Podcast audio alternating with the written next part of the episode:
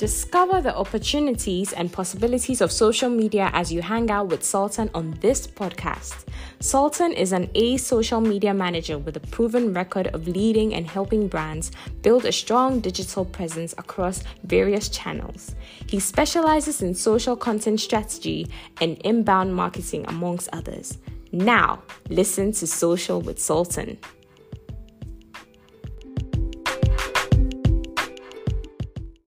It's it's really nice and awesome to have you here. Like I'm so excited. no, it's great to meet you. Um, I guess over spaces. over spaces, yeah. Finally, to hear your voice. Yeah. Again. well, for me, again, but for you, for the first time. Yeah. Yeah. I no. I think is this. Yeah, this is the first time we're kind of speaking, isn't it? I think. Yeah. Yeah. yeah. That's the first time. Yeah. Wow, I'm I'm actually so excited to have you here, and well, I can't wait for the others to join to also learn. I think this is going to be a great opportunity for others to also learn. And just to give a little background on what we do and what the space is about, um, I started this space I think two years ago, and I had the last season earlier this year, and I realized that there's a need to actually educate a lot of people to go into social media, into digital in general in Africa. Mm-hmm. Mm-hmm, mm-hmm. Because it, it has never been something that looks interesting for people. And the idea is to get people into it and let them do it professionally. And that's what I've been advocating for for the last, God knows how long, I've even lost count. And the first spaces I did was called Social with Sultan, where we just spoke about social media in general. But then mm-hmm. after a while, I realized that there is actually a need for people. People believe that it's difficult to do social, and you have to be like a copywriter. You must have like a certain creative mind to be able to do the work. And I realized that there's actually everybody can do it, and there's a way to do it. It can be it's a step by step process, and it's a science. Everybody can be a scientist. Once you go to school and you learn the processes, you can be, but not everybody can be a Picasso or or like Beyonce some of us we cannot no that's right. yeah so everybody can learn social media so long as you commit yourself to it so long as you learn the processes and the, and the procedures that has been set in place. And when i went through the people that i want to be on for this particular season i was like bro i really wish jenny will come on because like i follow your you a lot on twitter like and well thank you. yeah the, you're welcome. The information you put out there is is amazing. So I'm really glad. I appreciate that. Yeah, yeah, yeah. You're welcome. I, I also appreciate you being here because it's a real p- privilege. Like I'm even stammering. Like I never stammer on my spaces. Like it's like I've met my my idol. You know. Anyways. Oh. No. no well i'm happy to share and yeah this i'm looking forward to this conversation i'm excited about this conversation as well yeah so I think what we are going to do is uh, I'm going to let you introduce yourself and tell us what you do, who is Jenny. Is that, tell us something like interesting about you. Let's oh goodness. Okay, so yeah, so I'm Jenny Li Fowler, and I um, am the director of social media strategy at MIT. Um, I, you know, I manage all things social for the Institute Office of Communication. So if there's um, any campaign or announcement that has like an institute focus or a focus of our MIT's president, um, and you know there's a social aspect to it, that would be me. And I also um, directly manage most of our flagship channels so twitter um, facebook um, and LinkedIn, and, and I supervise um, Instagram and our TikTok account. So I'm pretty much all things social. Um, I don't, I don't know. There, you know, I feel like I'm very average and boring, but I guess something, I guess something, um, uh, sort of a fun fact, and I kind of put this up on um, Twitter recently. But I used to be and we'll talk about this a little bit more but i used to be a tv reporter and anchor and um, i u- like my first rookie job out of journalism school was in quincy illinois and um, a little known fact is when i left quincy um, the mayor of quincy gave me a key to the city which I've ever never really gone back. So I don't know what it does, but I have one. but I do have one. Um, so yeah, that's me. Well, that's Jenny for you guys. And I think we'll just go right into it. I mean, yeah. Like, 13 people here, so we can just go into it. Like you sure. just mentioned, um, you started as a journalist. Yes. And from where I sit, I've seen people come from different backgrounds doing social. Like I came from an agricultural background. I studied agricultural mechanization. So people ask me, what am I doing in marketing and in social media? So it it goes to say that that like it doesn't matter where you're coming from, anybody can do what we do. And I would like to understand why the transition into social since you started in journalism and what was the journey into going into social strategy in general? Sure, sure. Um, and let me know if at any time um, you don't hear me clearly. I think I'm coming across okay. Does it sound okay? Yeah, um, but okay. just great great. Just let me know if i um so yeah. So i when i i started off my professional career i don't think there was any such thing as a social media strategist right? So um but you know my goal or my dream was always like to be a tv anchor. So i did i did start off in journalism and um my fir- i would say you know my first half of my career you know I, I was a tv reporter and anchor and i thought that was the only thing that i would ever do. Um but I think the great thing about communications is you can kind of start to, um, you know, look, you can kind of make your own path, just like you said. You don't have to start out in social, right? Um, to end up in social. Um, so I think, you know, when I started to transition into my in my career for a while, I was at a Fortune 50 company in an in-house public affairs um, department, and you know, I just kind of discovered they made me um, a web editor of you know one um, a small portion of their this you know company's like broad digital you know um, you know spaces and and world.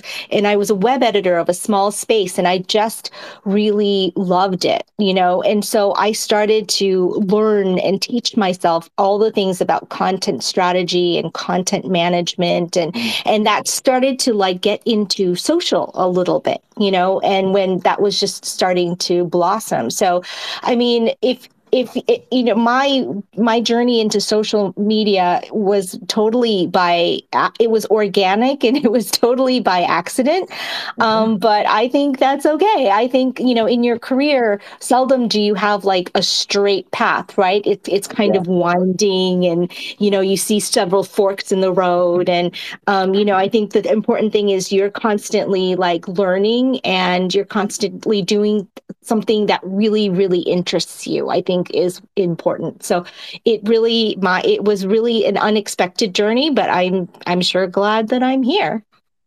Yeah, I mean, like what you're saying is very true because um, Kwame, my co-host, was also an engineer back in school. Now he does influencer marketing. So like, yeah, was, yeah, we can really relate. And I think for, for a lot of us, like just like you, we were sort of pushed into it accidentally. Like I never thought I would ever go into social, but I I I wanted to go on do my PhD, work at a World Food Program or something like something interesting. But then mm-hmm. here we are talking social media, talking about Twitter, Facebook, and Instagram. I never imagined myself talking about these things. But anyway, yeah. One of the the questions that personally I've been meaning to ask you is like why higher ed? Like why higher education? Why why MIT? Why not for a tech company? Like why why not? Um, um, why, again, why?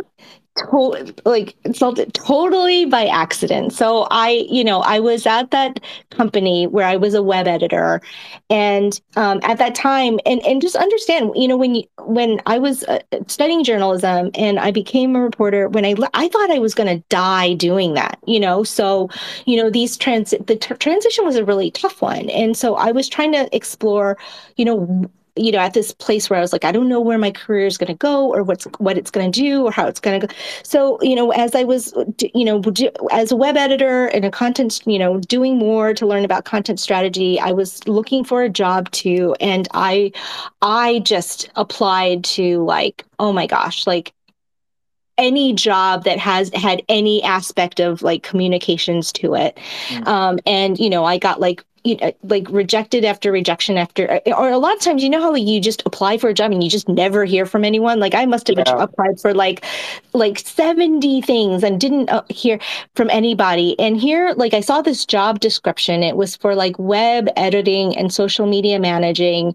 And, you know, the social, like doing straight social media managing was sort of new, but I was definitely interested in it. And of course I was already managing a website. So I knew I can do that. And I read the description and I something just like lit lit in me and I I just said this this is perfect. Like this is what I want to do. But I totally you know like a lot of us do like a lot of us especially women or minorities we just self eliminate so I I was reading the description but I said oh my gosh but it's Harvard. Like really? Harvard? Like like uh, you know I said Jenny you're crazy. And so I I literally like just closed out that um, you know, job description and didn't apply. Yeah. But there was something in my brain that was like nagging me, nagging me, nagging me. Like just I couldn't forget, you know, that job description. And I said, well, what, you know, what the heck? Like I'll just, you know, I'll just apply. And if if Harvard doesn't get back to me, who cares? Like there's like 70 other places that didn't get back to me. So what, what's yeah. one more? Right. And so I applied, and guess what? Harvard called back, and, you know, and they flew me out for an interview. And I'm telling you, Sultan, it was like the best interview. I've ever had in my whole entire life. It was just kind of like the universe telling me, this is made for you, you know? And I was like living in Illinois at the time. Um, and so, like, my husband and I just left and came to Boston, and we've just been here like ever since. So, you know, it's not like I chose higher ed, higher ed kind of chose me. Um, and so, you know, and then my current position was I was at Harvard at the time. And then I started, there was a thing that was sort of nagging at me. And I was like, if I could just make social media my 100% job, like that would be kind of cool. I think I really like this new industry. And, um, you know, that would be great. And then this job, you know, opened up at MIT where it was like, you know, the central position for social media. And, um, you know, a friend of mine said, this would be really great for you. And, you know, again, I, I was just like, oh my gosh, like, I can't not like I'm so I'm not ready, but I can't not apply to this job. And I will tell you, my resume was old. Everything was old.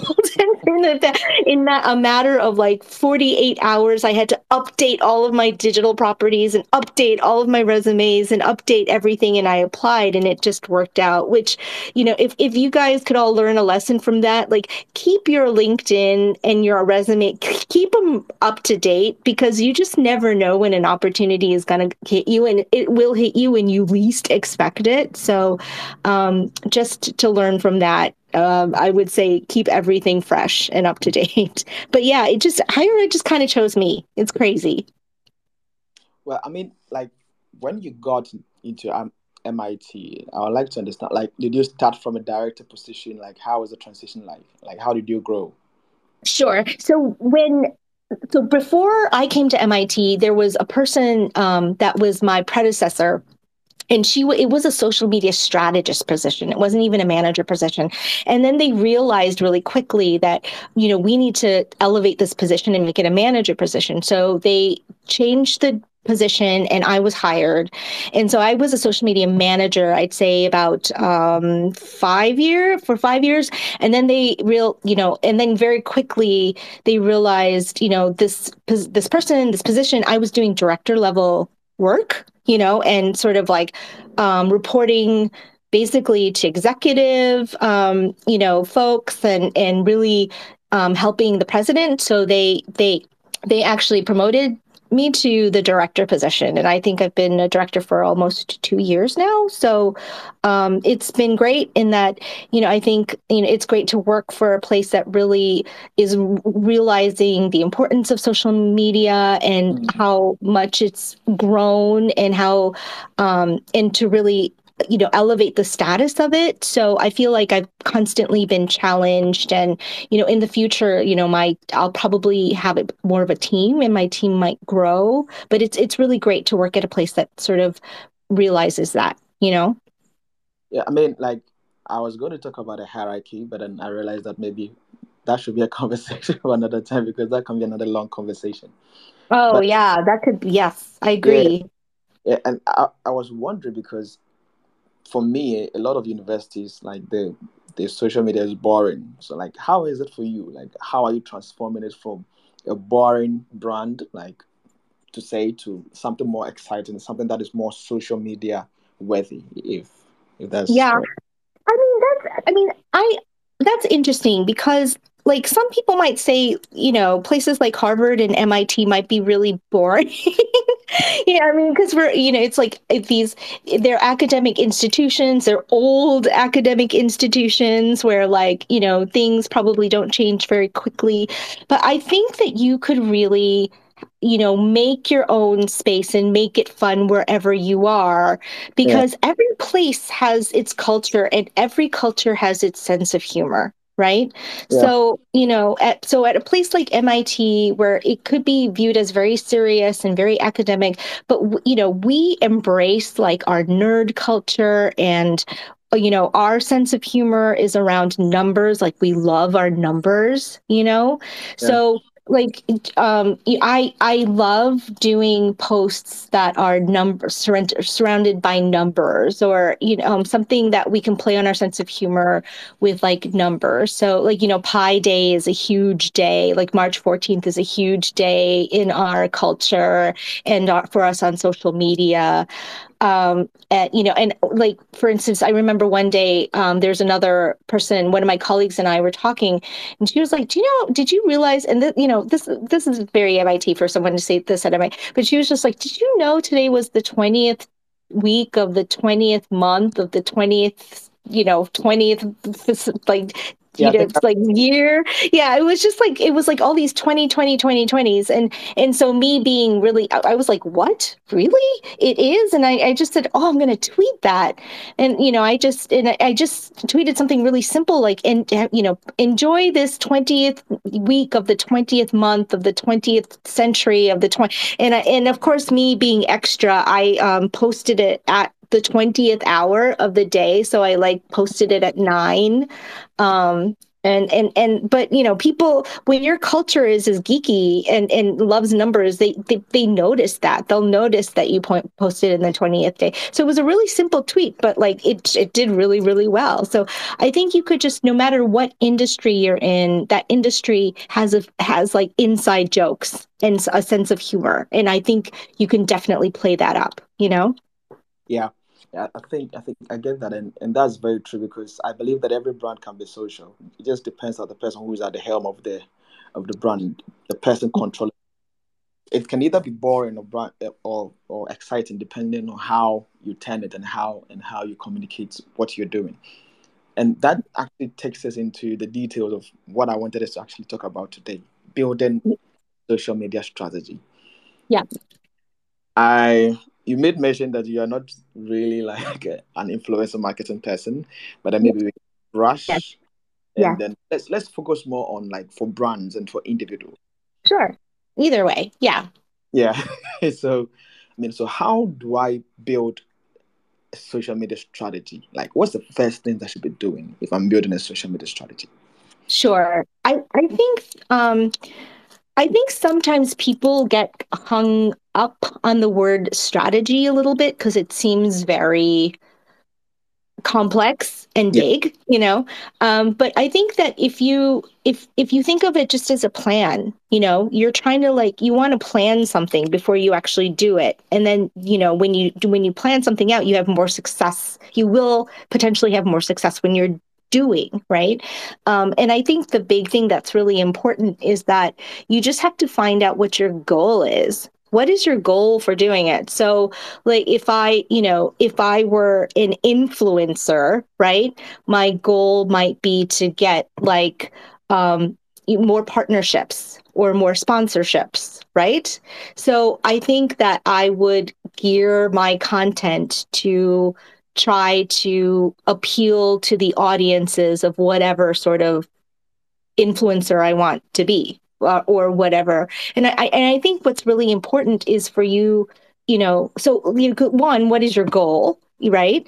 And then, you know, two, which almost goes hand in hand is, with that is like, who is your audience? And this is really, really important because like early on, you know, I, you know, I, I ask a lot of my colleagues this, this question because a, a lot um, I serve as a consultant to a lot of the social media um, managers we have and communicators at, that we have at MIT. So they, you know, I help them talk about strategy and best practices. And, and you know, a lot of times I ask them like, you know, who's your audience? And then they'll say, they'll say, everyone, everyone is our audience. And I just think, well, then if everyone's your audience, you're going to reach no one because in today's like hyper focused, hyper targeted, you know, market or marketing, then you know if you if you're going to try to reach out everyone, you're really going to reach no one. So I, I just think it's important to know who you're going, who your audience is, and who you're trying to reach, right? And so, like you know, and as an influencer, you have to like find what your niche is. But I often say like don't you know like don't limit yourself to one niche kind of like intersect it with like an interest of yours right? So like you know and and and whatever that intersection is then you can find your market. So say like your um i don't know like say you're you're you are a like a foodie and you're trying to really get more partnerships you know with like maybe whatever sort of brand of like like I don't know Nabisco, like any sort of like food line, or yeah. or maybe you're, you're trying to get with a um, a restaurant. So it's yes, yes. I'll just give you an example. Let's say you're trying to get with McDonald's. Yeah. Um, uh, yes. So the example that I is like, say, um, you know, if being a foodie could be really, really broad, but maybe you like narrow it down to like, I, I try pizzas. I, you know, that's my thing is that I like, like really do like like pizzas, but also places that in addition like to pizza in addition to pizzas, maybe it's with like um, a fusion theme or like if you know like if you're really sort of or maybe you're a, like a, a you're you're a parent and pizzas are your thing, but you like to try um, restaurants that also do take home kits at home. So it like it it intersects like your niche along with your own interest and then and when you kind of carve out that sort of like really specific area it automatically sort of sort of tells you who your audience is and who you're going after. And you'd be surprised that there you know it feels very specific but that's what really grows the audiences is when you really target it to that specific of a level. Wow. That's intense. I, I was just trying to take notes. And for someone like me who sits as a brand, like as a as a strategist with a company like yourself, what like I know you can apply the same processes, but then are there anything particular to look at, like when building, let's say, a brand a brand from scratch? Uh, you mean when you already? Sorry, when you're building a brand from scratch, or when you already have like a a a, a brand that's pretty um, recognized? Is that what you? No, so a brand from scratch, that we can go to a brand that is recognized. Oh, okay. So that that's like that's where you're really building your community, right? Yeah.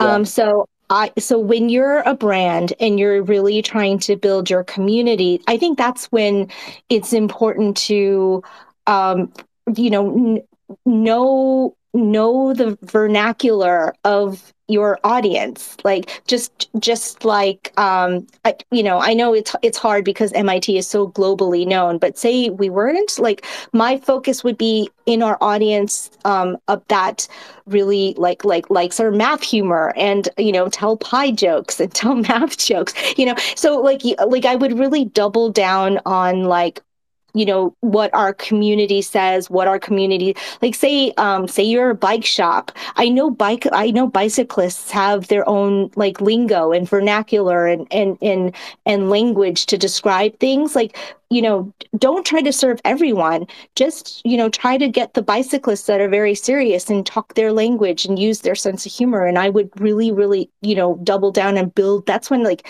I know we talk a lot about building community, but that's why, right? So these community, like your community members, and then they'll, you'll have those members that have been with you from the very start right? And then they become like your ambassadors. And so when you scale you scale because you're those like you know those members that have been with you from the very beginning they have like this really strong sense of loyalty because they can say like you know i knew this company when right?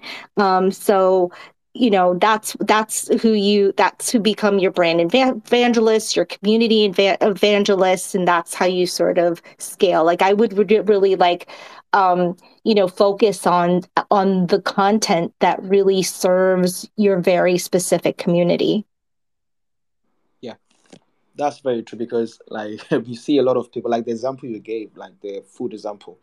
Yes even even with the food example as you're talking about, I'm actually thinking even as a food influencer, or even you can just focus on just say, let's say, you can just focus on tea. Maybe right. exactly. Yes. Yeah. Or if you're branding, you realize that I mean, I see a lot of brands trying to do everything, trying to talk about football, trying to talk about their product, trying to talk about things that are away from their core mandate and their like their voice. And I see a lot of people doing that. And I think we should actually go into that for a while like when how i think the question is how do you draw the line between going overboard beyond like your brand voice and brand tone and what your brand is known for? And then because sometimes it can be tricky like it's like everybody's talking about this do i also talk about that or I shouldn't because let's say i'm high ed high ed doesn't talk about football? I don't know if you get my question. Um yeah sure. I just think that like it um if if if touches upon your culture in some way, I think then it makes sense.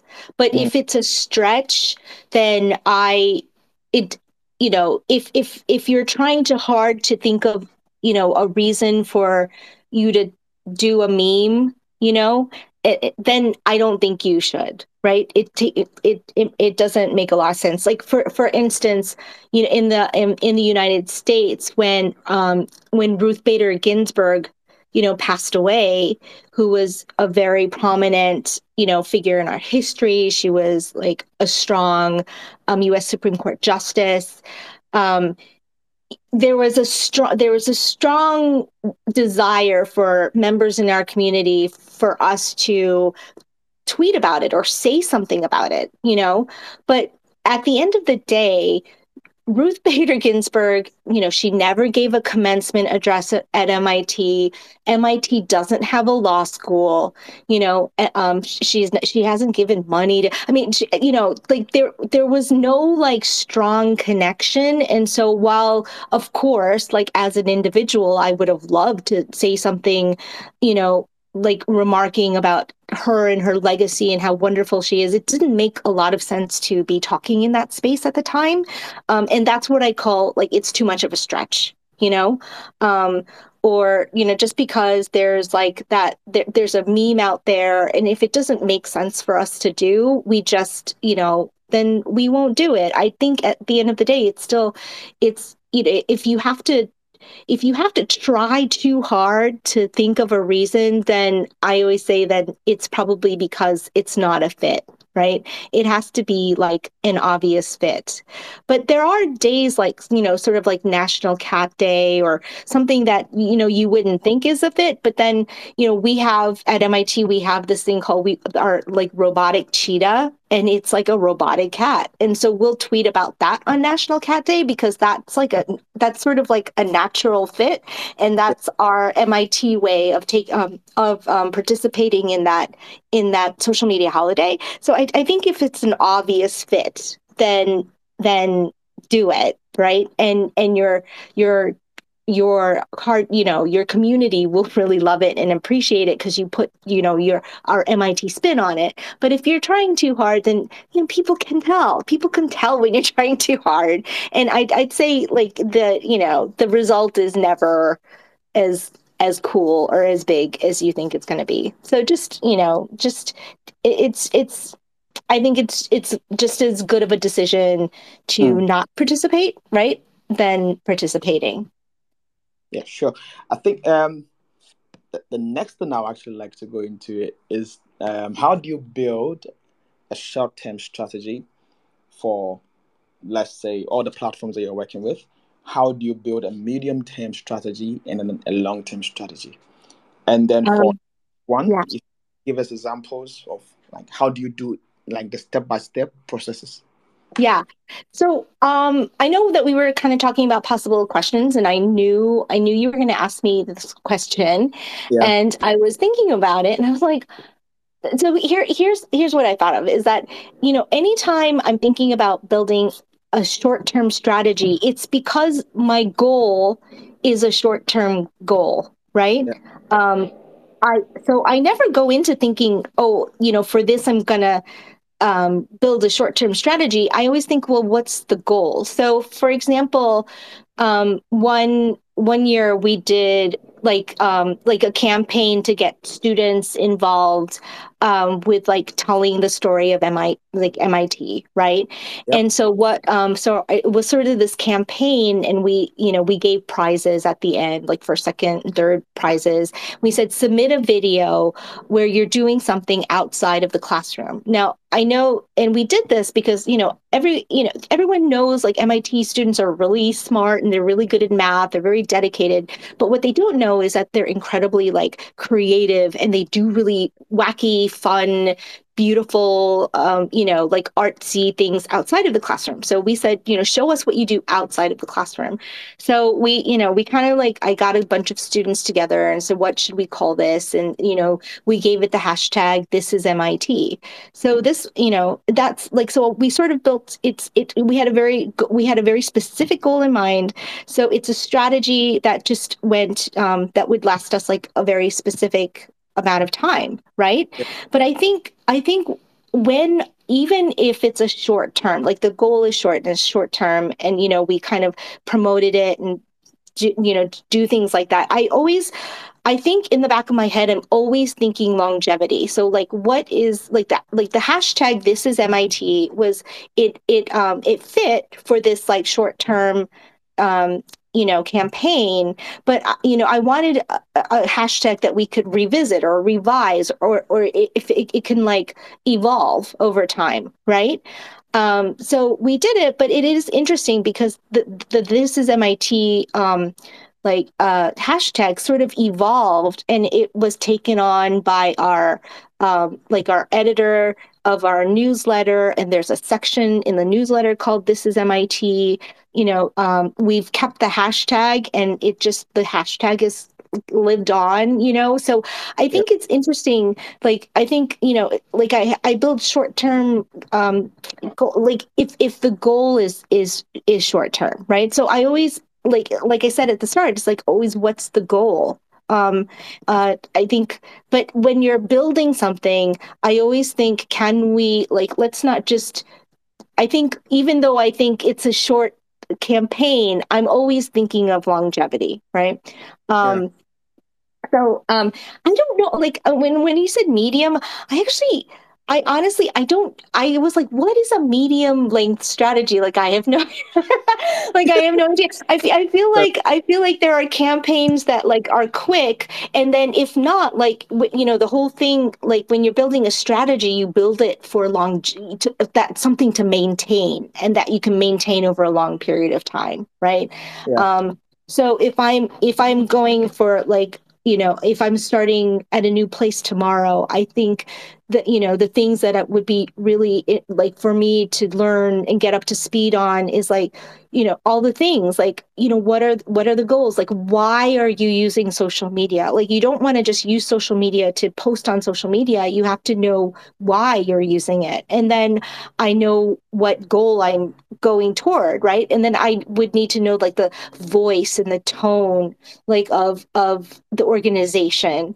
Um is you know is is it is it like you know marvel marvel has a very different voice and tone than say like harry potter. And yeah. harry potter is very different than like ted ted lasso right? So you have to know like like i would want to know voice and tone. I always for me it's always sense of humor because sense of humor is so important. Like like you it, there's something powerful about when you can when you share a laugh with someone because you get it. You both get the joke and you both think something is funny you know? Yeah. and so that that there's something powerful in that. So like i always want to learn like the, the sense of humor you know the vernacular you know who the audiences are you know who the target audiences are. And then you just you want to know what's feasible like what kind of content do we have you know? Um and and then you sort of build out from there i think. And and um yeah yeah so i'll stop there and see if anyone has any questions or i feel like i'm talking too much. I mean yeah maybe if anybody has a question like you can use the hashtag or you can request for the mic. We i'll take just two or three questions then we, we can yep. go back to chatting with um yeah. do you have any any questions so far? Yeah hi sultan. Um hi guys. Good evening thanks a lot jenny you've said a lot you've said a lot i think i'm, I'm just here learning um, yeah, I have a question. So yeah. usually, um, you know, there is the arts of social media, okay, where um, you, I mean, okay, so for me, I work in an agency and um, I have community managers managing social media accounts and all that. And sometimes, you know, when a client comes and they are looking for specific results for for the big brands, it's not really a problem. But for medium scale clients who actually um, need to have some good ROI, um, that is where the challenge is. How do you strategize so well that whatever content you are putting out is actually going to, for the case of, for instance, um, a small brand or a medium scale brand, how do you make sure the content you are putting out there is actually leading to either generate sales or if it's, I mean, usually they don't want just awareness, they are also looking at uh, growing some numbers in terms of revenue and other. How do you strategize, move away from the art points to actually um, do actual work that will actually bring um, their clients the results they need? How, how do you go about it? Because from my experience um, in this part of the world, I feel most of the social media strategies and all that will give you the eyeballs and all that. But how do you actually transform these people to um, have a good ROI for, for the clients you're working for? Yeah, yeah. So that's that's always the big challenge right because it's um you you have to be very very specific like say um if you have like an you know a, an ask or like um you're trying to motivate a an, an action step like it's you know unless you you have a very you know you use codes to say you know click this link and it goes directly to whatever um, you know, page for like signing up for a publication or buy here. Like it's hard to know the exact ROI numbers. I I think like in these, you know, I think when you're dealing with a business, I think there the biggest challenge I think is that there is is sort of the education piece um, where they think, oh, you know, you know, please post and we want like a hundred you know we want thousands of new followers by the end of two weeks. And and and it just doesn't work that way right? So i i think if i were to approach it with a business i think the most there's a lot of education. And what i would do is kind of um, do a lot of um, like peer reviews and and and um, and like co- competitor reviews. So that i give them examples of like here is one of your peers that are doing really really well in this space right? And here's what we can sort of expect. Here's the here's the kind of content that has really uh, worked for them. Um, and and and this leads to maybe this many likes or maybe you know this certain campaign. Maybe there are harder numbers where you could literally say they posted this and um, there's you know this very specific item was really really popular uh, or became popular but it the the actual like connecting the numbers of ROI from social media it's it's really hard right?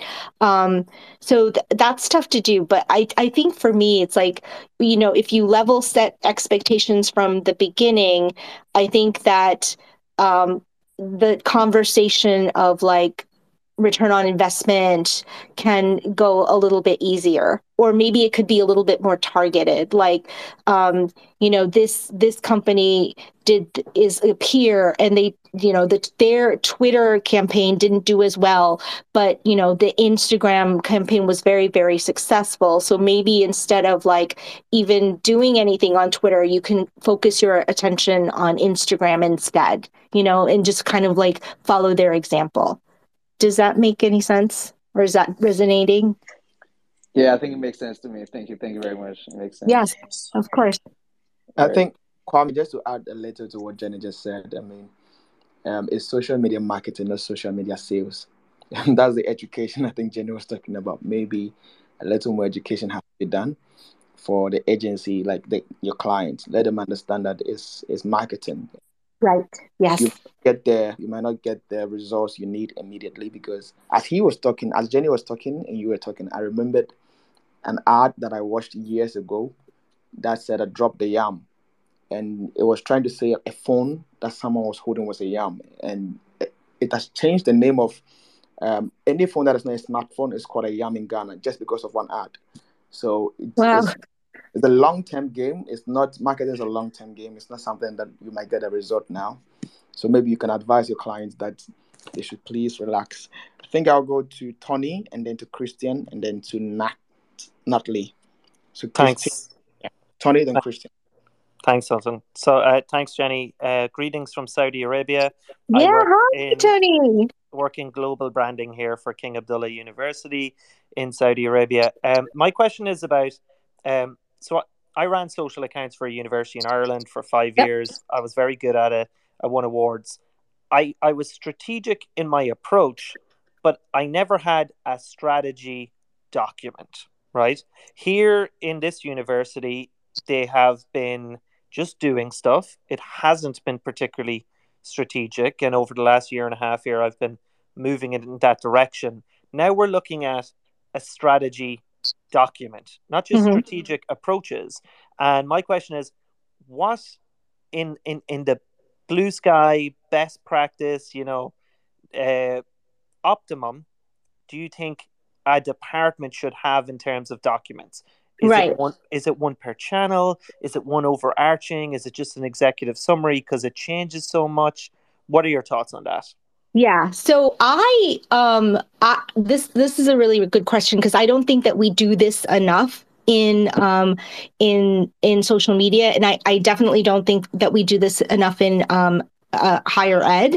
Um so I'll, I'll you know I'll just tell you how I approach ours and um, hopefully this will be helpful. So like how I do ours is I, I I've always said what our current practice is. So maybe like maybe you say, you know, so far it's um it's purely organic and we primarily um you know post like the like news articles or um or we post original original content or blogs from our like you kind of say what you post and you um talk about like maybe you can talk about your cadence you know whatever you think is important. So how I, i've always done it was like here is our current practice and here is the practice that we hope to go to.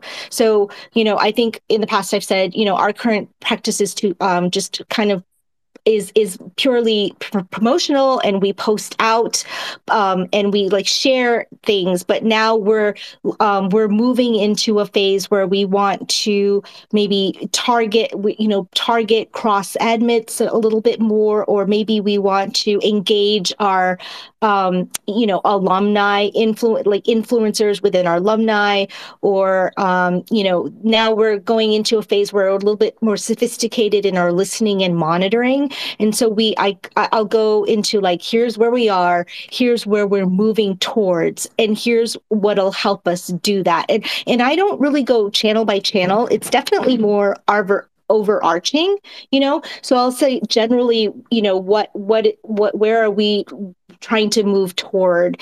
And then um i you know and i'll i'll you know add like any you know tools that might be helpful or i might say it, you know we maybe resources that will help you you know move in that direction. Um, and and i'll always put like you know our messaging goals like and we hope to we hope to um, support these like three four or five. I wouldn't do more than five because if you think of messaging messaging always is like oh, i always think of messaging as you're trying to reach hearts and minds over a long piece of a long period of time right? So you know over time we say we might say these are the three big messaging goals of the university and here's how we plan to support them in social media. So um, you know just talking specifics like one of ours is that we're welcoming to everyone. Like mit has a stereotype where it's just old curmudgeony white men and white um, white uh, you know uh, lab coats and we do nothing but like sit in our labs and do things like that. But we're welcoming to women. We're welcoming to international like we're welcoming to everyone. So you know say like in instagram we will support this by making sure that we post an image or feature a woman like every so you can get that specific but you don't have to. Um, i've just i've just done that in the past. Um, and um, yeah, I think these are all elements that you put like that I put in my overarching strategy. And I will say that like, you know, every about two or three years, you want to, I've noticed that you want to revisit it because things will change. Like sometimes your focus of um, platforms will change, or sometimes your needs will change, or uh, priorities will change. Um, and, but once you have a, a, a document down on paper, it's so much easier to refresh it. it. I think writing one for this first time seems seems like overwhelming, but once you start, like you can it, you know, once you have one, you can always sort of build on it. And actually, Tony, if you if you email me, I, I'm actually happy. I'm happy to give you a copy of ours. Um, Wonderful. Thank you. Yeah. And yeah. I, I just started my um, MIT online social media strategy course as well today. So oh, hopefully great. that will Is help. Hopefully, Is yeah, it- with the like Sloan, you know, the Yes. six, six week thing. So hopefully that will help. Um, just a follow up, and I don't want to take too much time because other people is. Um, who's your audience, Jenny, for that document? Who do you show it to? Because mine, I'm going to basically identify the things we're not doing that we could be doing to improve the brand reputation of this, uh, you know, impressive but not very well known university. And one of my objectives, of course, is to do what you're saying. So this is kind of what we do. This is what we could do. This is how we get there. The how we Yep. get there is really important because I need to ask for more staff, and I yeah resources I have. I can I can get any agency. I have the budget, but uh, you know, in-house, educated, trained, experienced staff. That's like the primary objective of writing this strategy is to Yep. is to do that. So, um, yeah, I guess that's the follow up. Yeah, no, okay. Okay, you're gonna laugh, but honestly, no one has ever asked me to look at my document or strategy. But it, I think, um, for me, it was helpful for me to have it because it really sets your ideas and everything in stone. Um, and and again, like if you're wanting resources or if you're if you're wanting to make a business case for something, it helps to do that, especially, you know, um, just to have in your back pocket to have ready if if someone will ever ask it you know if my vice president ever said well what you know you know what what would you need if it was pie in the sky and why would you need it i could i could give this document to him at any moment you know so i would say I do. you know, I- i would say yeah I do know, and it reminds me of when I was in Ireland. I used to say that doesn't align with our strategy a lot when I was pushing back. And thankfully, no one ever asked to see the strategy. Right, no one does. Only, yeah, it only existed in my head. But yeah, uh, yeah so I definitely concur uh, with that. Thanks very much, Jenny. I'll let somebody else ask a question, but I will reach yeah. out. Appreciate yeah, yeah. Just DM me, and we'll Cheers. connect. No Cheers. problem. Thank you so much, Tony. Um, I think we go to Christian now, and then Natalie. Uh, can you hear me, please? Yeah, we can hear you.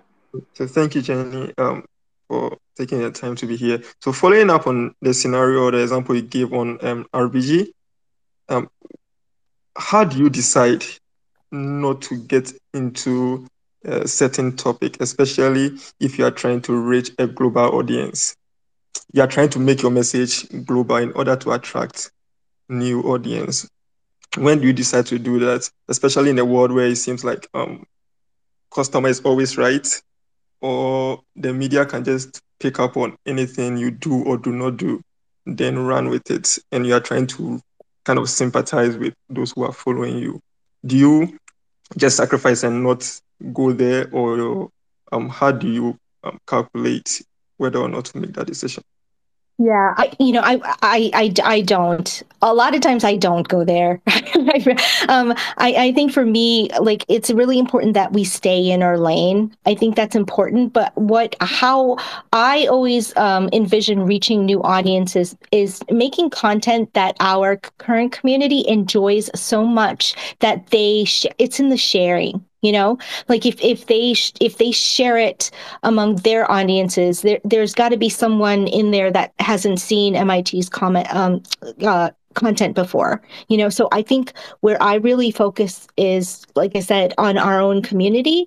And um i i just you know um there's you know there's a lot of like just academic things that I post, but every now and then we post something that is of our community or speaks to our culture. And you know, I'm I'm just going for shares. And so when our community shares things, I think of of sort of the amplification that that happens, and that's um, in you know that's how I hope to reach new audiences. Thank you. Thank you, Christian, Natalie. Finally, can hear your voice. Hey guys, can you hear me? We can yeah. hear you. Hey, first of all, Jenny, thanks so much for sharing your insights. It's been such an insightful session today, and Sultan for hosting this. Um, I'm coming at this more from a business founder perspective. And I was wondering, in terms of helping organizations find their voice on social media, I've been very much focused on growing my personal voice, but we're now moving to having a little bit more of an organizational voice on Twitter, on social media, what steps would you recommend that founders take to be able to learn how to grow their voice to put out on social media? So, if so founders personally or as an organization because the organization should have its own voice and tone that matches sort of their culture, right? But I think founders have a really great opportunity in that, you know, they kind of serve as an influencer for that community. So, you know, you can still be you, but I, I love it. I love it when we have like um, faculty members or you know like people in the administration that are very socially savvy that can help amplify the organization's voice so um i'm not i i wasn't so so i think that like you know you as a person um, should definitely you know you should have your own voice right? You should you should have your own tone. There are things that you post about but um, that could be unique of the organization. But yet because you know your your um, priorities or you know your goals are aligned with the organizations you have an opportunity to sort of amplify and share the organization and help the organization, um, you know, uh, meet a broader audience. If that, if it, I'm not, I hope this is what your question is. I um, yeah. Uh, okay. I think, I think for me, it's I'm okay with dealing with my own voice on social media. I'm I'm becoming more comfortable with that. I think the difficulty now is becoming is how do you create the voice for the business? And that that's the thing that I'm interested in terms of how do you first approach creating this tone of voice that is not necessarily personal, but it but it is a business voice. Like right. what do you have for that? so I um uh if if it's a it's if, if I mean if it's a formal like that's the thing like M- MIT you know I I definitely didn't create the voice of MIT because MIT has been around for a very long time. If if it, if it was like a, a new organization um, that you're trying to build like the voice and tone of, I would first of all you, you know you know you know better than anyone right if if it's if it's um if it's a more casual like if it's more casual or if it's if it's more formal right? Um for instance i'm, I'm trying to think of a like but you know forever 21 would be more casual and then maybe like louis vuitton would be more more formal. I mean like you you kind of know in, in the broad spectrum of things. But i would also uh, you know i if I were again going to a new, uh,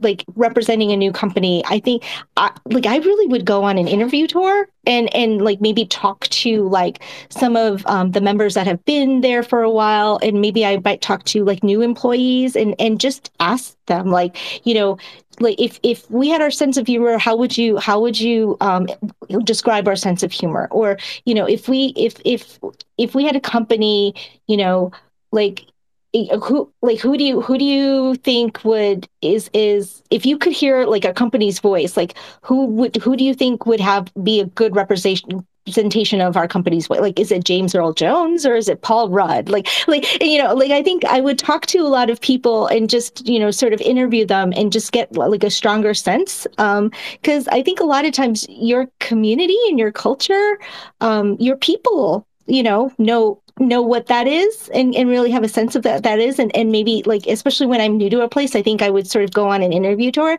and just get like an idea. And i think it'll it'll start forming because you'll start hearing a lot of the same answers. Like you might hear like you know we're you know we we're we're formal and we're definitely more white linen and you know and our our, our consumers and our customers are you know are are more educated and you know and i think i think you kind of build the tone um, voice and tone out of that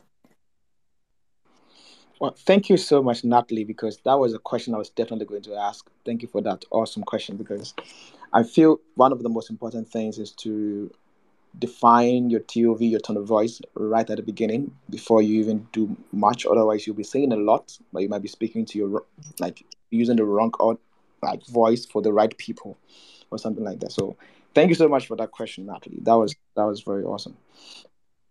Now, Jenny. yeah. You made mention of something earlier on that I think we should really talk about. Now, one of the things I've realized is that meme has become some form of strategy. Now, what do you have to say about memes as a as a as a as a strategy? Because um, a few months ago, I had a fight in the office with oh no the director of social, and I think it went all the way to the CEO because I was fighting the why they said we can't use memes again, and I was like, I don't understand why they said we can use memes. So the the fight went on for I think six months, and then I got an email I think a few months ago that yeah they they have approved that we can finally use memes globally, and I was excited. And to me, showed that there's actually a hunger for memes, especially and outside of the world, humor is like a big thing, and I know that is literally the same in America. So, do you think you should have like proper meme strategy in place, or it should just be something that just like a dynamic thing that just comes in, or you should have like a proper meme strategy? I mean, that's in, that's definitely interesting because um, I think I think you're right. I think there are organizations where like their social media strategy centers around memes. Um, what I'm I'm I'm blanking, but it's the United. It, the, they, it's a branch of government, and it's I think it might be the safety, the national safety something um yeah i'm blanking but they the, all they do is like create memes and that and that's that's their thing but the reason why it works for them is because they don't they they don't otherwise their content is normally you know probably pretty dry yeah. and they're trying to like make it funny so you know i i think that that's a perfectly good strategy I, I but i think it's you know, for most organizations, I think it's hard to just only have memes. Um, and I, you know, I would say like at MIT, we don't have a separate meme strategy. Like. I think for us, it it it's more under it's more under the umbrella of like, you know, does this meme make sense for us to do, or you know, do you know does or is it completely like not us at all? Um, um, so I don't know. I I think that yeah yeah. I mean I I think I don't I don't know about a whole meme strategy, but I think sometimes I mean I think if it makes sense for you to do do a meme, then I I think your audiences audiences really appreciate that, right? Yeah. Um, but if it's too much of a stretch, again, you know, it's all about like I think it's all about like fit, content fit, and culture, which I think I feel like I've said a lot, you know, because um, because you know I always say like so social media is is still storytelling. It's it's um you're you're telling the story of your brand or your culture and your community. And yeah. you know, I always I always tell people like it's it, it feels like you're just posting it might feel like you're just posting one-off posts but you're not you know like your each tweet or each post is a is a part of a larger body of work and that whole body of work is a story you're telling about your organization you know? So if if one if you have a post that just seems obscure or odd and doesn't fit in the larger body of work then it you know i think you're just going to leave your um, audiences going like what was that? Yeah. you know and so um i just think it all it all comes down to what it what fits you know? I think you just made a very important um important point about the storytelling. That brings me to what tony said about like having like a, a written down um strategy. Because the, i don't know of any story that doesn't have a script. And i feel like like having a, a document that actually is a compass you don't have to necessarily follow it, but it's more of a compass, like a script that you follow for your storytelling. Because otherwise, sometime in between the year, sometime in between the month, you might get lost on okay, so why am I actually doing this? Because sometimes it can become overwhelming. Like you are too excited that you are doing so many things, you don't actually remember what the focus is or the goal yes. is.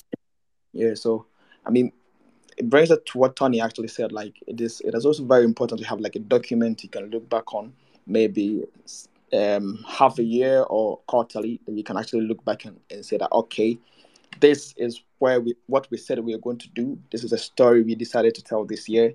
Now we're actually telling that story, or we are telling a different story. And that brings me to when you mentioned storytelling, brings me to video content or video form content.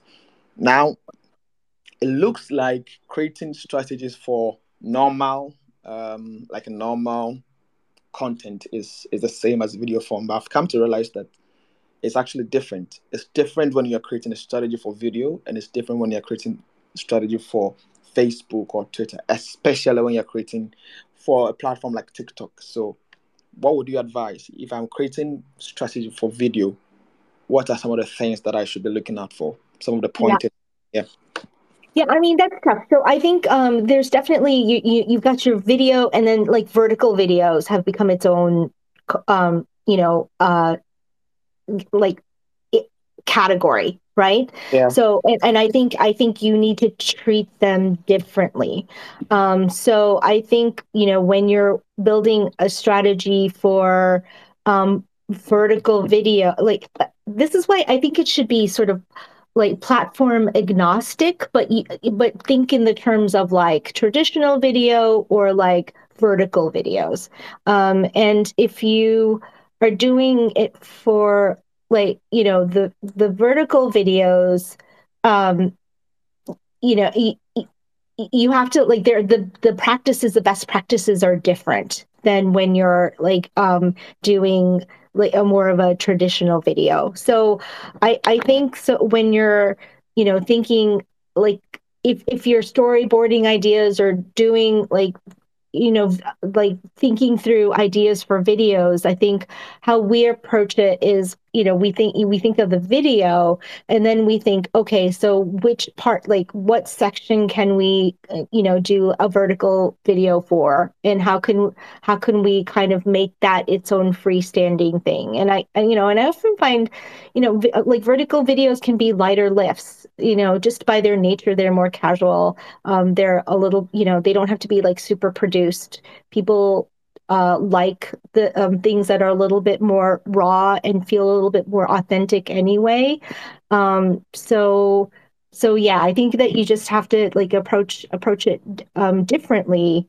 Um, and you know, a lot of times if if you're if you're kind of trying to partner with influencers in these space, like I wouldn't like like for instance, I I wouldn't you know want to control the content so much like if you if you pick if you pick the right influencer I think that's what's a little bit more important, and I, I, guess that's what you know when Tony was mentioning sort of like the pre, like strat, like you know the approach, the strategic approach is like, you know, the fit like finding the person is probably where I would spy, spend most of my research and time. And once you find a person that you feel like is a good fit, you know, they're the creator. So like I would kind of let them like just see what they can produce um, and and not be too um, I don't know, set too many like just you know give them creative freedom and see and see see what they come up with. Because a lot of times i find that like uh, you know our content creators create things better than i would have thought up anyway. Um so i and i and for me it's just finding the right person that you know it's finding the right content creator to begin with to that, to make sure they mesh with um, all of the things that we've talked about like right community culture um, you know an understanding of of your brand. Um, so i find that that's more important and i let them create um, yeah i give them i let them create. Uh, well i mean that is that is a very important um, point that you made because for I, I don't know kwame since you work a lot with influencers, do you have anything to say with them? Like, because Jenny just mentioned something that I think is very important when giving influencers the the the freedom to create. Is that a problem that you face often? Like, the when do clients give you, they don't give you the opportunity and the and the, the freedom to create. Is that a problem for you? Right. So, um, for for some clients, um, it's a problem because they come in and they have a whole strategy um, they want to um, more, more or less like force on the influencers. Now that happens when um, you have a full media plan and you see influencers as more or less like um, um, just a bit of it. So they have um, a full plan they, they're trying to achieve, and then they have an influencer campaign plan also somewhere um, sitting well with the plan they have. So when they come that way, they want to, you know, put on you to activate, regardless whether it's going to make sense or whether it's going to actually lead to good results and all that. But I mean, for those people, when they come, we try to manage them. But for most of the cases, um, now, like you were saying, we've educated clients, sorry, and all that. So um, for now, what happens is they share a brief um, according to whatever marketing they want to do and all that. And then the agency now comes up with the strategy, the campaign direction, and all that is controlled from our end. Now, where the challenge will be um, is with the influencers. Okay, so we we are still getting to the point where influencers um, are not thinking like people like Jenny. Okay, but if we had influencers also positioning themselves as social media managers or strategists, then we will go somewhere. Because at the end of the day, it's not just content you are creating; you are creating content that will drive towards a specific um, mm. specific objective. Okay, mm. so if we just give you the gig and all you care about is to create a content, whether it's going to lead to the client's objective or not, that is where um, we, we, we are having issues with currently. So for most of the time, realize that the agency more or less directs the influencers to do what they have to do. But ideally, it shouldn't be so. If the influencers can stay organic and still stay strategic, I don't think we'll have an issue. We just give you a brief, we tell you what we want to achieve at the end of the campaign. The influencer crafts their own um, okay post one i'm going to do this post two, i'm going to do if you're going to have that it's going to even create variety and that is yeah. that is what will actually bring some spice to the game but currently because we don't have influencers who are um, um, are able to you know come up with some of these things strategically, it we end up showing them what to do. But it's wrong. It's something we have to actually look at. Yeah, mm-hmm. I, I think I think what you're saying is very true. So what I do at the office is I have like a couple of influencers that I work with. And at the beginning of every year, we sit down and I ask you, what do you want to do with us this year? What are your plans for the year? And then they come up with fantastic ideas. Some of the ideas like really wild. Then I take note of them, build a document, and I send it to the executive the management rather and said, okay, so this is what we want to do with influencers, even though it's the ideas and explain to them that they are more comfortable doing this and and I think it really helps them because sometimes some of the ideas might not fit with the general marketing plan. So I just guide them into what the the general marketing plan is. But then leaving it with them, I've come to realize that they work more efficiently than you telling them what to do. So I completely agree with what Jenny is saying and where Kwame is coming from. Jenny, I I I would like to. Uh, Sultan, Sultan, yeah. So before you go on, let me just um, quickly add this one. So uh, I'm sure the kind of influencers you work with, um, you you don't work with them just on on one of campaigns. I mean, you engage them often and all that. Yeah. So that's something we encourage brands to do because if you walked up to an influencer who literally knows nothing about your brand and then you just want to engage them for some two months, you see, I think that's where the issue is because they're just coming in for the money. After the two months, they go away. But if you have influencers sitting with you, where I mean, you're having your annual plans, your your business meetings, and all that, you involve them in your strategies and all. It actually helps in their thinking. It shapes whatever they want to do, and of course, they also get to understand the business. So we've started encouraging clients, even if you you can't put a lot of influencers on retainer, just try and have a few of them. It could be five. Okay, it could be just five. Just have a few of them who will sit well with your brand. And anytime you actually want to activate something, they will be there. They don't necessarily need to come come around when there's a campaign. Mm. They can share ideas. I mean, be ready to understand. They can be with you for like three to five years, and you enjoy it the most because these yeah. are people. Anytime they post, people wouldn't now see their fans wouldn't see it as okay, he's been paid to do this, but they'll see it as something that is like their lifestyle. So that yeah. is something we are actually encouraging. I mean, brands to do currently. You that that influencer part will really trigger you. That's why I called you out. But anyways, Jenny, uh, one of the things that I think I would like to know as as we wrap up is, um, you've said a lot of things, and I don't know if anybody's taking notes, but I am. Setting goals, like building in building a strategy, you have to set a goal. You have to you have to have an objective that is like a goal, like a broader goal, an objective. Know your audience, like niche in even in your audience, like all those things. But then after I've done all these fantastic things that you've you've listed, how do I evaluate if my strategy is actually working? Like how do I know what I've done for the last three or six months is actually working? Yeah, I I often think it's um, important to um, pick the metrics that you work on when you set your goals. Like don't do it later, you know, do it then.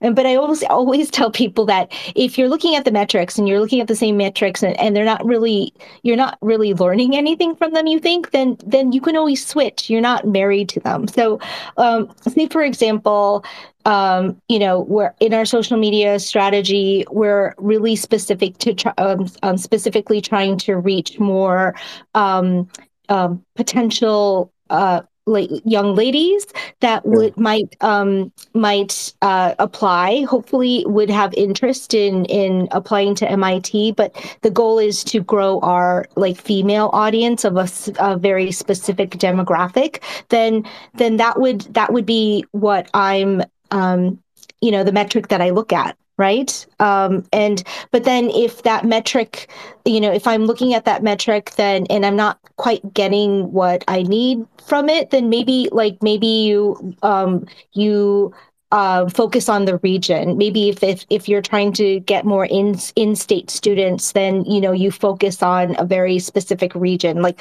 or maybe um, instead of looking at overall all platforms, maybe you focus it on a certain platform. So I always tell people like you know know sort of like know what you want to track, um, even if you're not sure. It's good. It's good to like look at numbers uh, and look at the same numbers over a, a long period of time.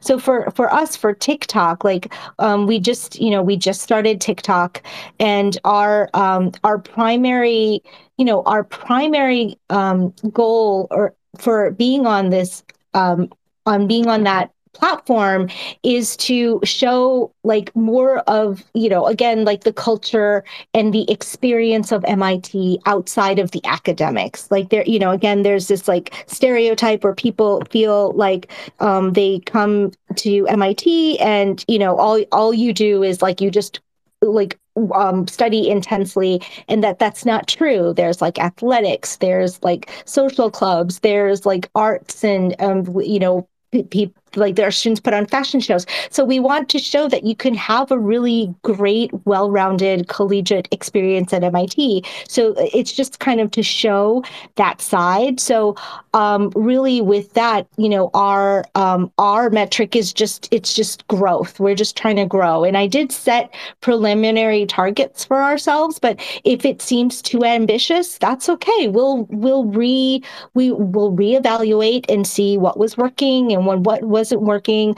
Like you know i'll leave I'll, I'll even say one of our goals like right now i um, hired two content creators and our goal was to post one a week but i knew that might be a little bit difficult. Um, and so that's what we we had two uh, but you know we we have like overachieving students. And, and and for sure for me their academic career is more important than you know our tiktok um, our tiktok account. So we might have to hire more student content creators to like help with that like maybe posting once a week or once every other week. So it's i think the important thing is you're constantly reevaluating. And if you're not hitting those marks then mm. you'll you'll have a clear picture of why and what you what you need wow that's that's really awesome like wow I was actually taking notes. Give me a second. So anyway, no, but I, I just think it's it's just helpful, right? It's helpful, yeah. and then if if and it's okay to admit you're wrong. I think that's the thing. You know, when I when uh, you know when I'm when I think you know these numbers are not telling me much. I think I need to pivot. That's that's okay. Pivot. I think that's that's um what you have to realize is you know you're not committed to to whatever you decide. You know, always, you can always adjust. Yeah, I mean that that brings me to something that actually happened in the office today. I'm sharing a lot from the office, but anyways, like this week I had a plan for the week, and during our weekly huddle, I just mentioned it, and then I just said, okay, I've scrapped, I've scrapped everything. I'm not doing any of the things that I said I would do, and I think the the ability to be flexible is very important. Like what you're saying is it shouldn't be so fixated that it's set in stone. Like these are the are the are the key KPIs you're going to look at. If you don't get this particular KPIs, then it means that we are not going to do anything else. And I think that's very, very, very important. Um, after all these conversations, I'm sure someone is definitely asking, how do I become a strategist like Jenny Li Fowler? What do I have to do? like, are there any places I can learn? I will say this for you. You don't have to say it. Like Tony mentioned, there's actually a social media program in MIT. It's for six weeks. Uh, I hope I can get in next year by the grace of God.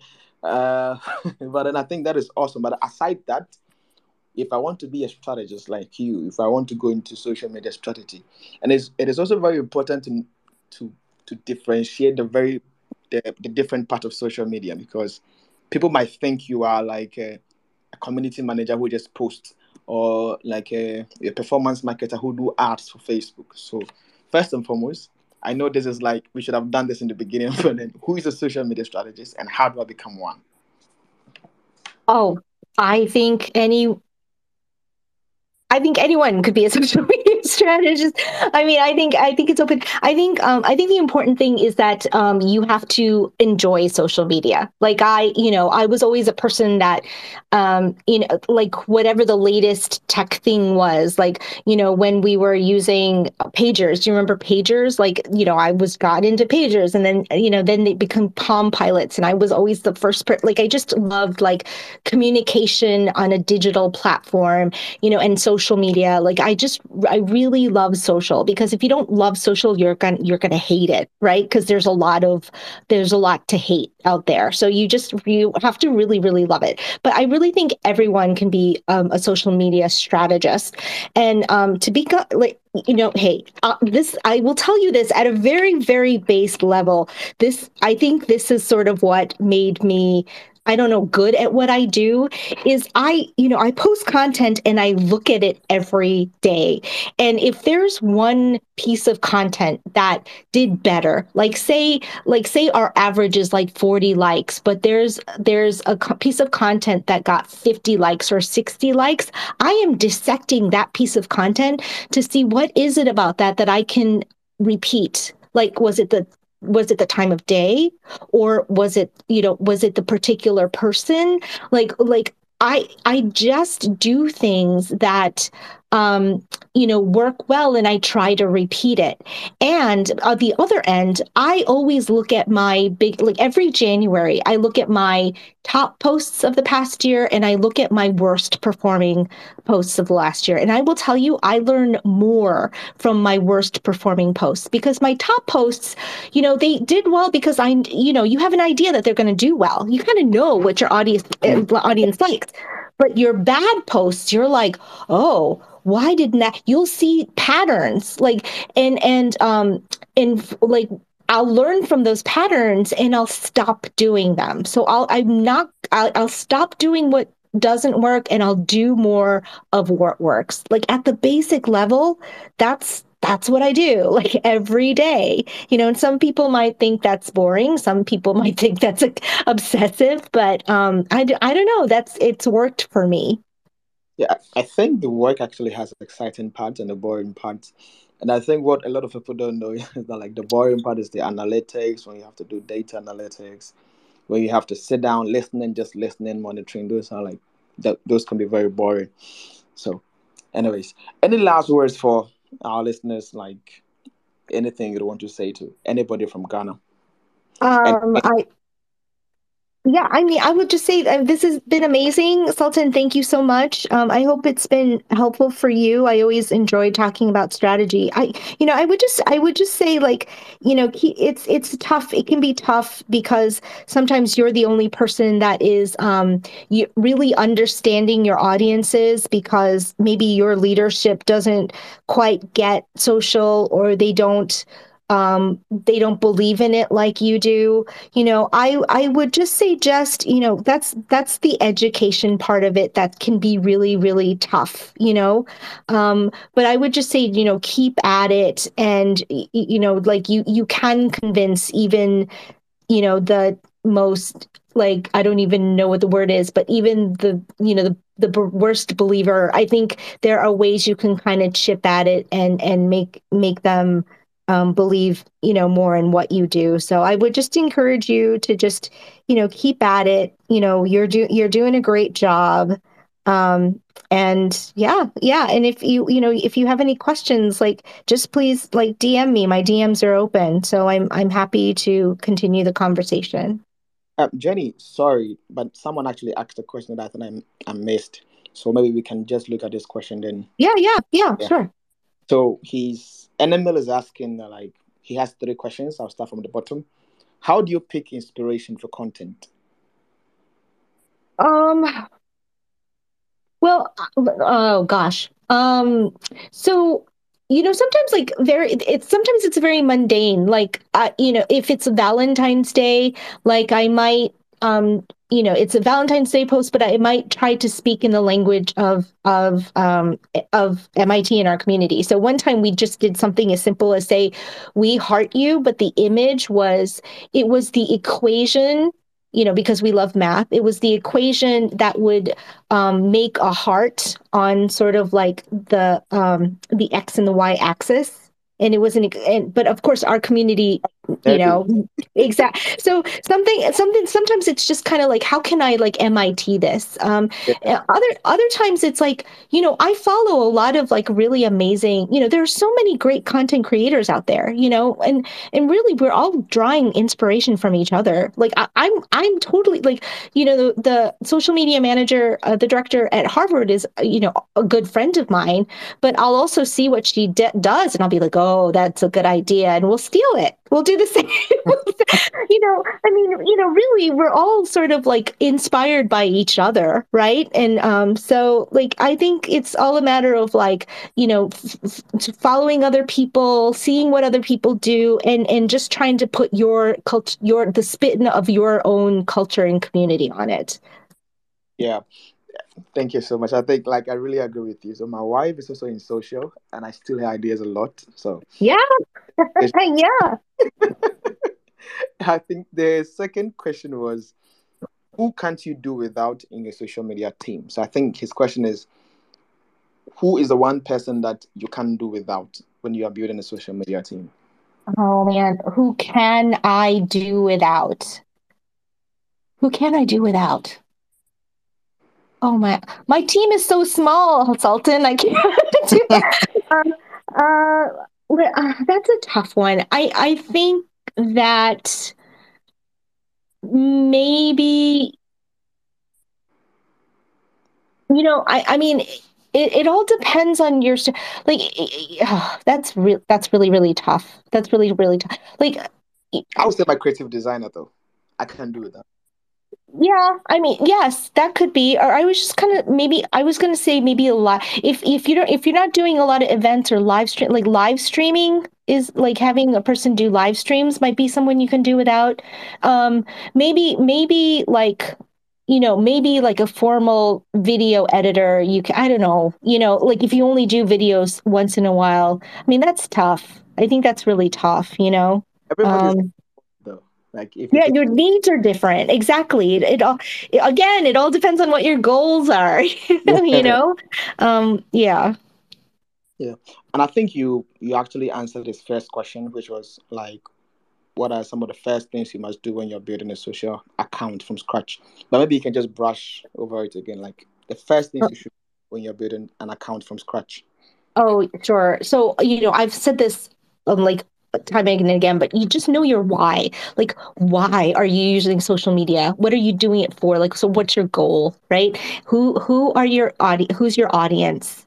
Um, and also your resources, because this might tell you how which direction you should build your strategy. Like, if you don't have a videographer, then you just can't build a strategy around video, right? Yeah. Um, if, if you if you don't have a photographer maybe instagram is not the platform for you. Maybe it's twitter. So i think you need to take a, a really strong look an honest look at what your resources are. Um, and then then that will help you like choose your you know the pl- platforms that are right for you.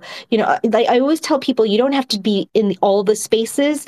Just be in one or two platforms but do them really really well. Have you noticed that like really really great content has a way of reaching you on other platforms? Maybe you're not on twitter but then you saw that tweet on instagram right? Or maybe you saw that tweet on LinkedIn. Like, if it's a really good piece of content, it will find ways of follow, finding you. So like just do like one or two um, platforms, but do them really, really, really well. Um, and then you know like if if you start to you know you build out your content calendar um, you think about business con this is this is a little bit more sophisticated but think about business continuity so if you're not there what are the best practices to back you up um, you know or just to if you leave you know make sure you're not the only person that has the passwords and things like that it's just business continuity um, and then just kind of like like like training right and education so other people have an idea of what's being posted when's being posted i think i think all of those elements um, you know I know I just spewed them out really fast, but they they create a really good sustainable social media strategy. Thank you so much, Jenny. And I think I'll just take one question if because he asked the question. Sorry, guys. So if there's just one question, I can just take one question, and then Jenny can sign up. So if there sure. is no question, then thank you guys so much for tuning in. This is it's always amazing to have you guys here, and I am particularly excited to have had Jenny here. Thank you so much, Jenny, for making the time. I know that is is way over your bedtime, but then you made it you made it time anyways for us. We really appreciate. We have this again, same time next week, um, same time Saturday. I hope you guys will stick around. We have we are going to talk about something that was very interesting, and I will definitely share it within the week. Thank you so much, Jenny. Thank you, Kwame. Thank you, everybody who tuned in. Thank you, Rebecca, NML, Christian, Cecil, Dumfried, Valencia, Guvana, Abdullah, Gadao, Kwesi, Jonathan, Michael. I can't mention everybody's name. Thank you, guys. And yeah. Thanks, Jenny. yeah, th- no, thank you so much. This was absolutely fantastic. And um, thank you for listening. Uh, good night. Bye.